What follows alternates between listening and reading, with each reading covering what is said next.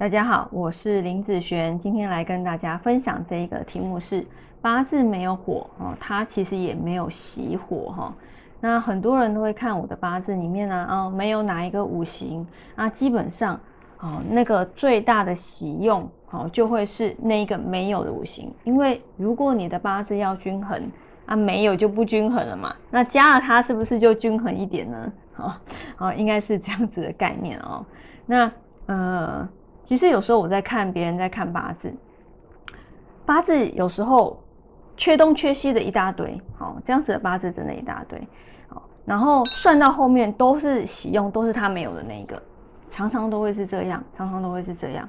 但是呃，以我这边的看法哦，我这边看法不是这样子看哈，嗯，我这边看法主要是他八字整个一个五行流通为主，不是说缺的那个就是他要的，要看哪一个字。才是他要的哦，好字才是重点，好不是这个五行的部分。好，我们来再看看这个八字，这个八字我们先介绍一下好了，年月日时哈。那火对他来讲，真的哎就没有火嘛哈。金和水哦，其实金是最重的一个部分，对不对？那我们来看看没有火嘛，那火是这个八字最重要的财。啊，没有财，有人有人也会说啊，这个八字财就偏弱了。其实也不一定是这样子看哦，吼，因为没有就代表它不会被克啊，对不对？它也不会减少啊，所以它的财运的部分可能就是保持平稳的一个现象。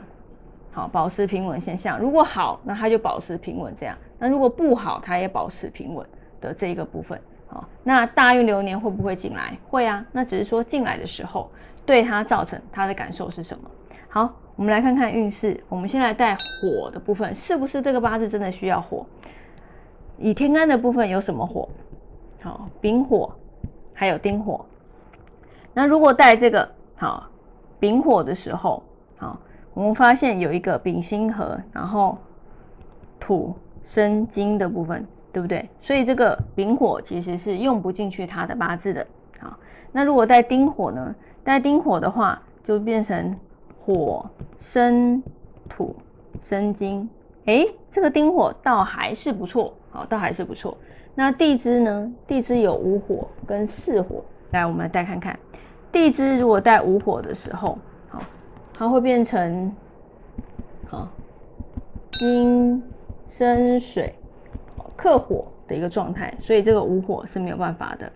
那如果带了这个四火呢？好。四生和，金生水的部分，所以你看啊，这个四火被合住了，它其实发挥不了它的效用。以这四个火来说，如果再看说需要火的人，基本上只有丁走到丁的时候，他是需要，对他来讲是有利的。但是如果看不需要的人，好，譬如说什么叫不需要，可能忌啦。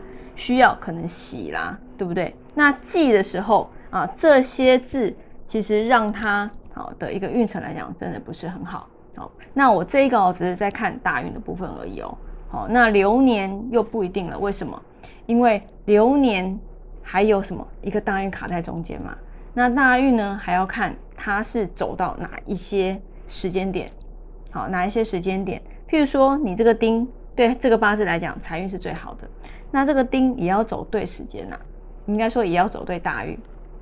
因为假设这个丁走到二十岁之前，或者是七十岁之后，其实在赚钱、主要工作这段时间都没有走到财的时候，其实对他来讲，其实没什么太大的感觉。好，真的没什么太大的感觉。所以有时候好的字也要走到对的时间点。它才能发挥最大的效用。好，那以上这个影片就分享给大家以及我的学生，我们下次见喽，拜拜。